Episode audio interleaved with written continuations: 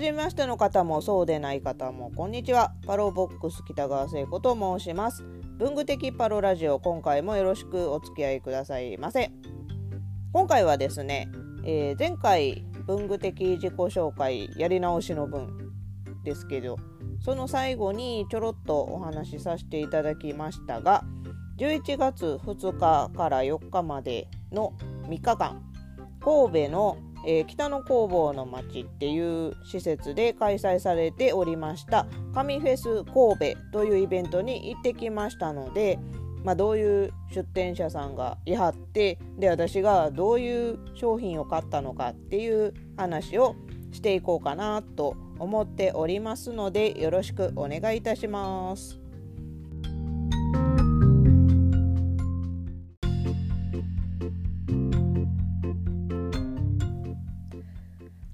神フェス神戸というイベントを知ったのは私去年のことでして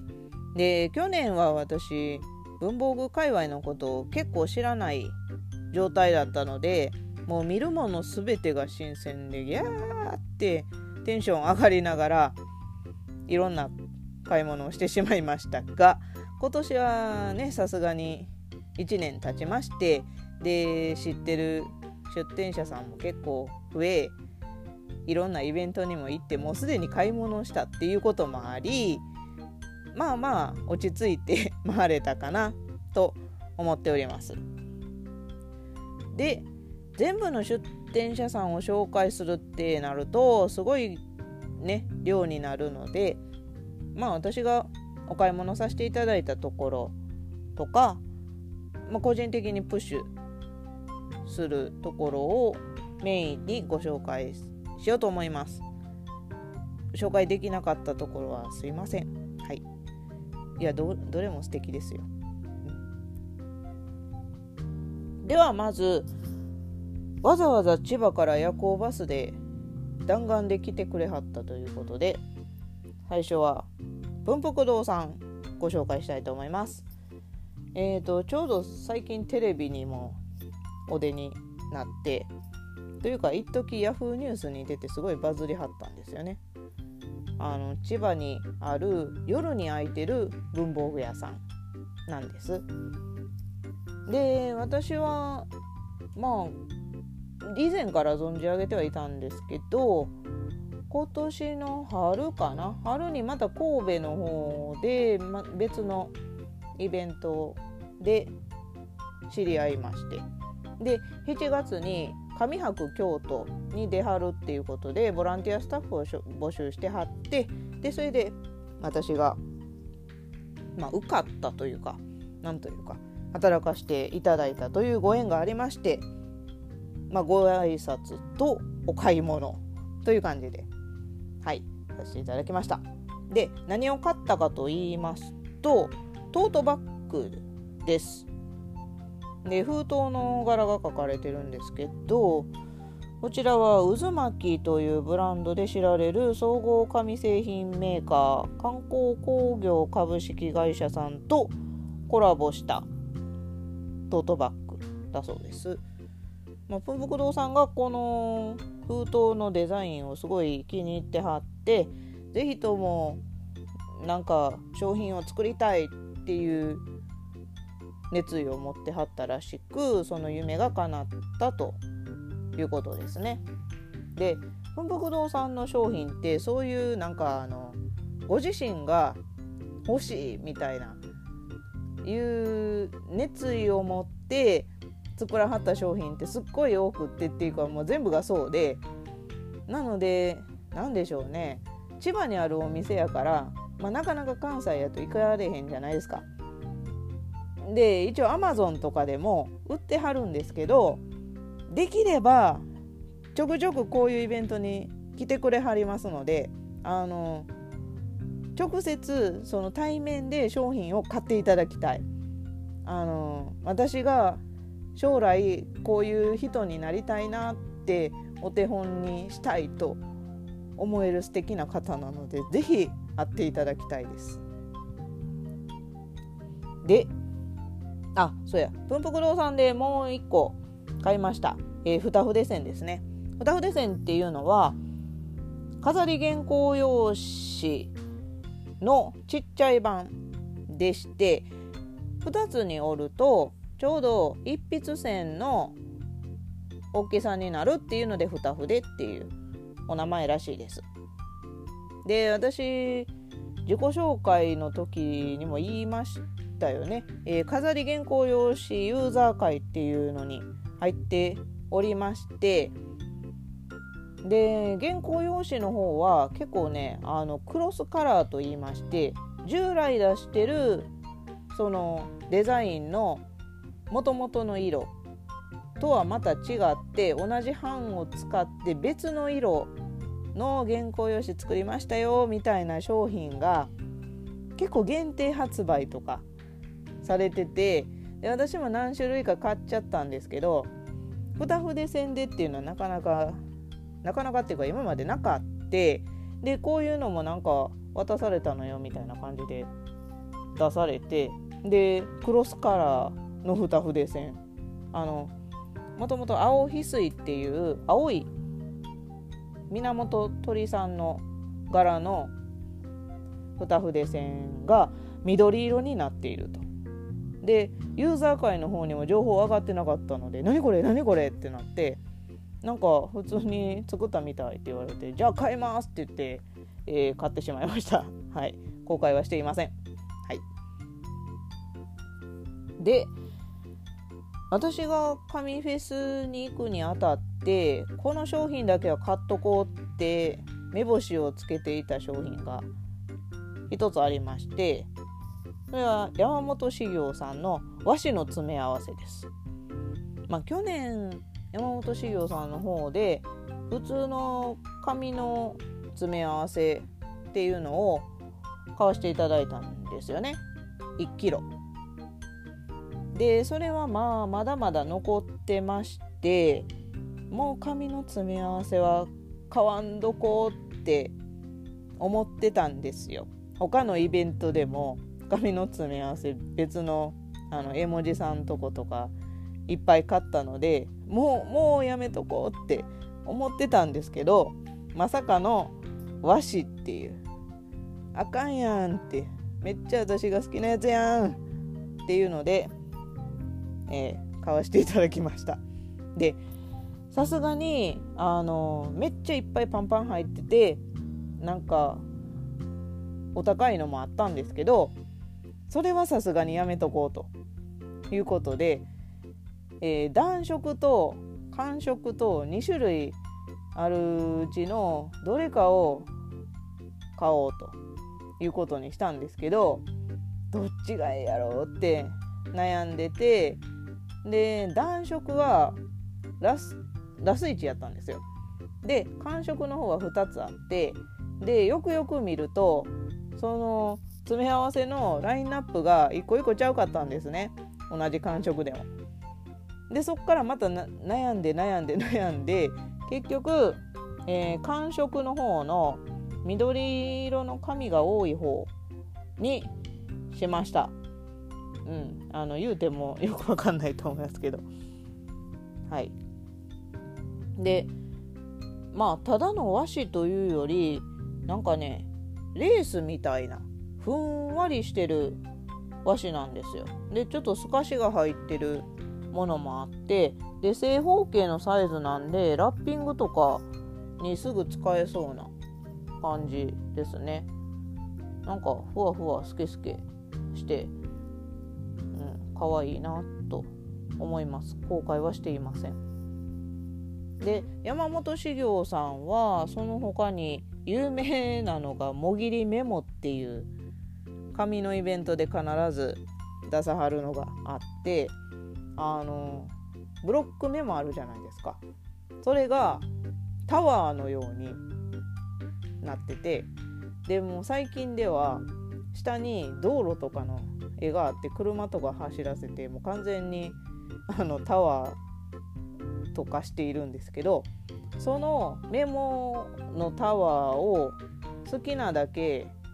もぎるんですよ。で量り売りするっていうのが有名っていうかなんか人気です。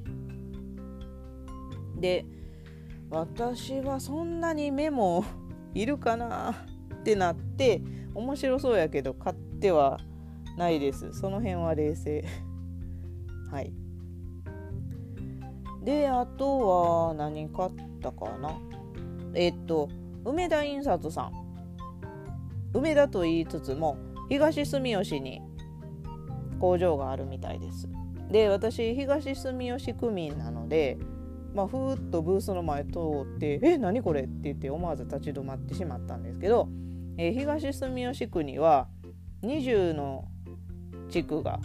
あるそうで私も知らんかったんですけどでそれぞれの地区の形に絵を当てはめてるんですよ。えっと私が住んどる町やったらなんかうさぎの形になってて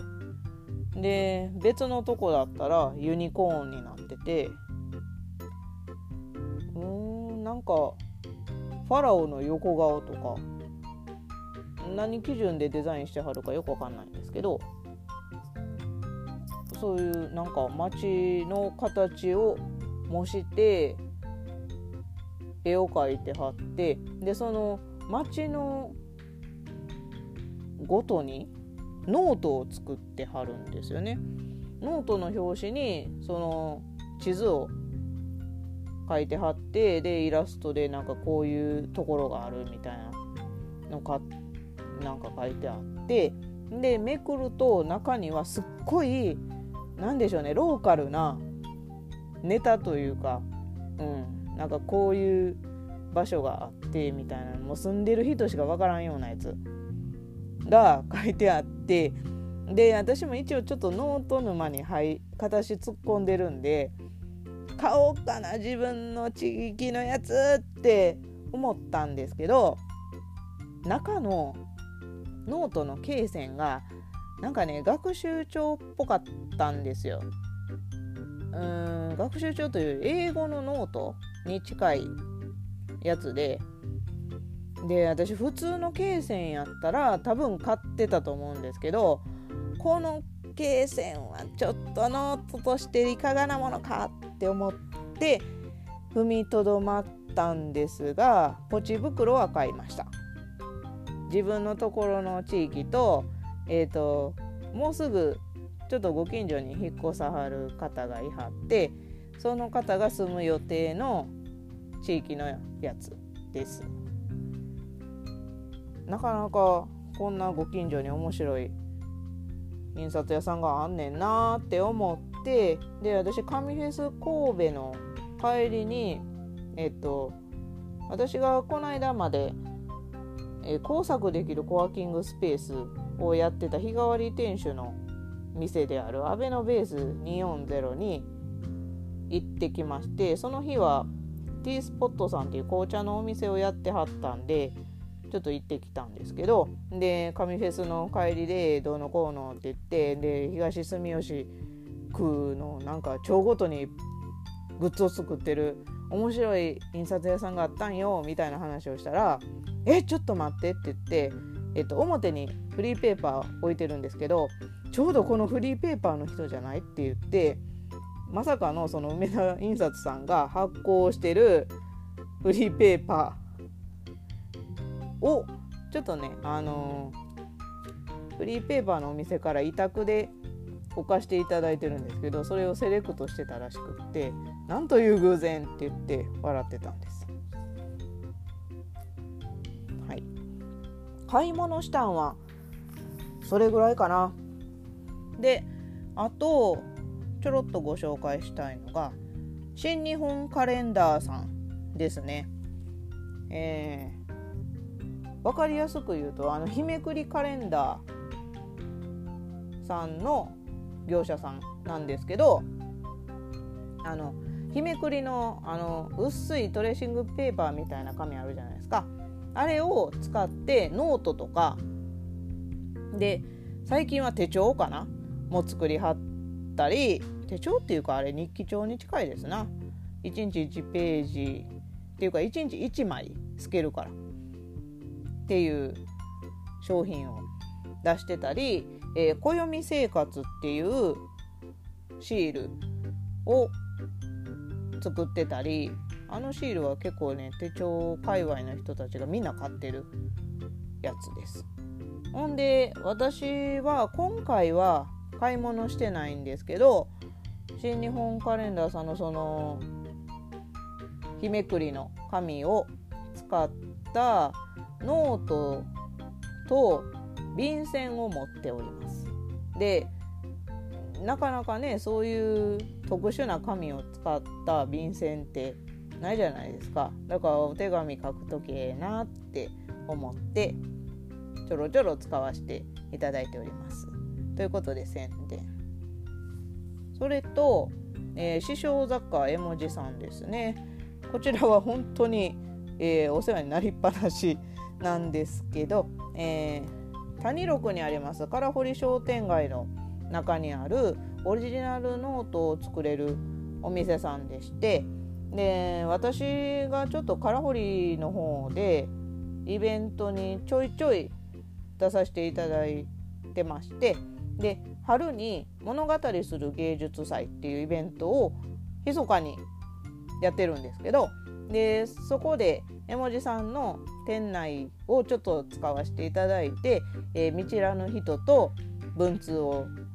するっていう文通セレンディピティっていう企画をさせていただいたご縁で。であとこういうイベントにも私ちょいちょい行くんではいあの仲良くさせていただいております。でまあお店の方で私ちょいちょい買い物をするんで今回は特に買わなかったんですけどちょっといいなって思ったんがえっ、と紙の紐を、まあ、あの本当にラッピング用でいつも販売してはるんですけどそれでその絵文字さんがあの水引き細工をその場で作ってはってなんか暇やったから作ってみたって言ってたんですけどでそれをなんか紙の箱も売ってはってその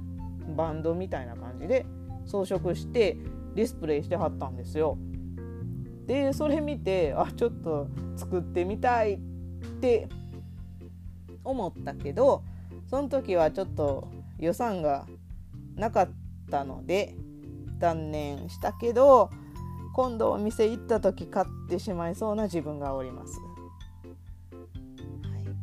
そんなもんかなお買い物は。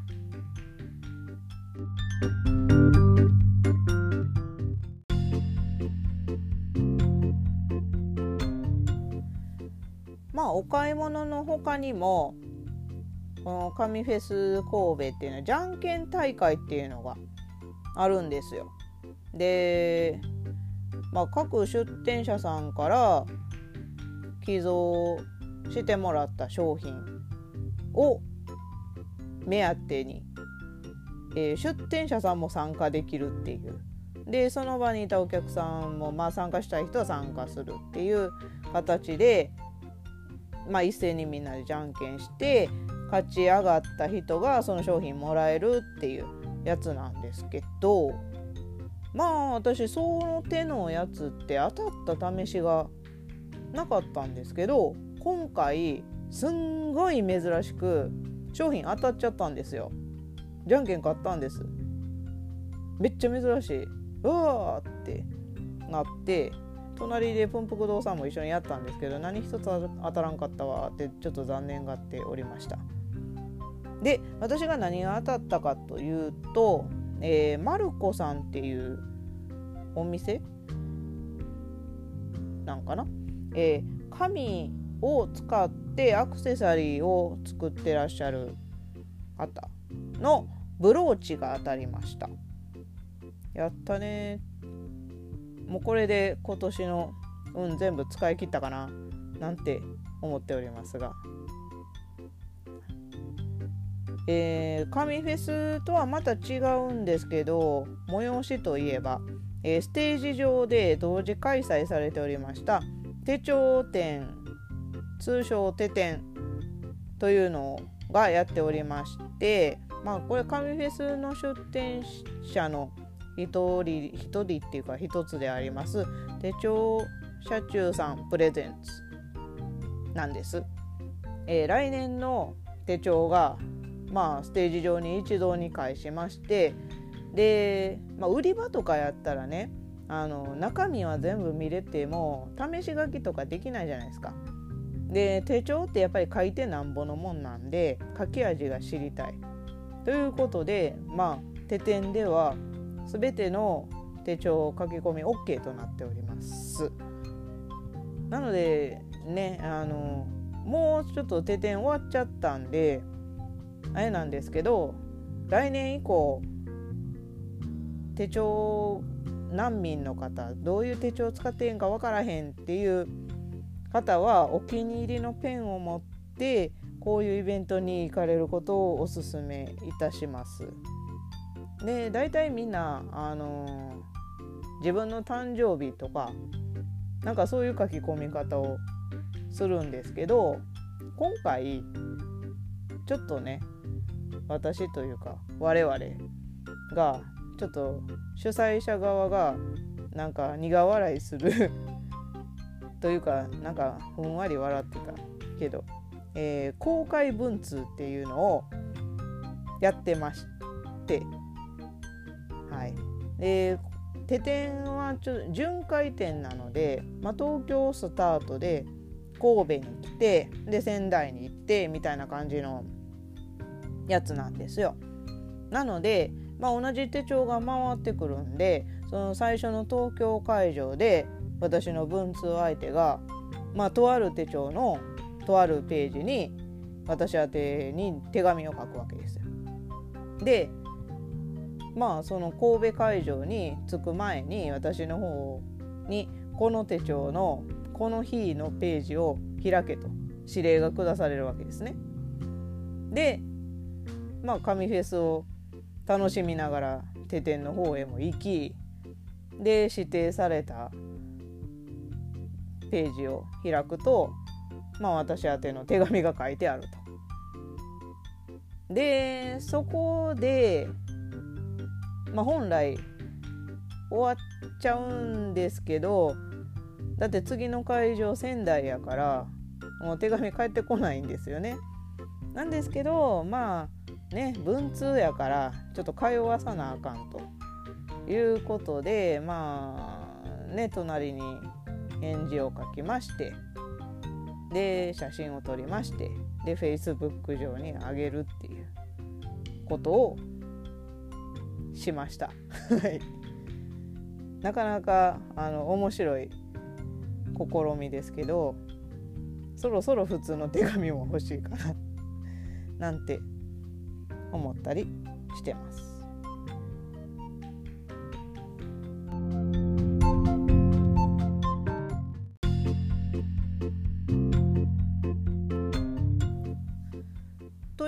感じで神フェス神戸についてお話しいたしましたがいかがでしたでしょうか？私としてはですねなんかちょこっとしか出店者さんの紹介してへんなっていう印象やったんですけどいざ喋ってみると17分も喋っとるわっていうのに驚きを隠せません。他にもねいろいろ紹介したい方はいらっしゃったんですけど今回はすいませんっていう感じです。まあまたこういうイベントにはちょいちょい行くのでその時にご紹介できればなと思っております。言うて来月にまた私東京行きまして文具女子博っていうのに参加しますのでその時にもまた後でこういうレポートおしゃべりしようかななんて思っております。まあその前にいろいろ喋りたいネタはいっぱいあるんですよ。なんか今年買った文具のレビューとかしたいんですけどうんどうなることやら。ですね。まああの無理なく続けれるようにしようかなと思ってるのでちょっと不定期な感じで配信しますがよろしくお願いいたします。それではまた次回お耳にかかります。さようなら。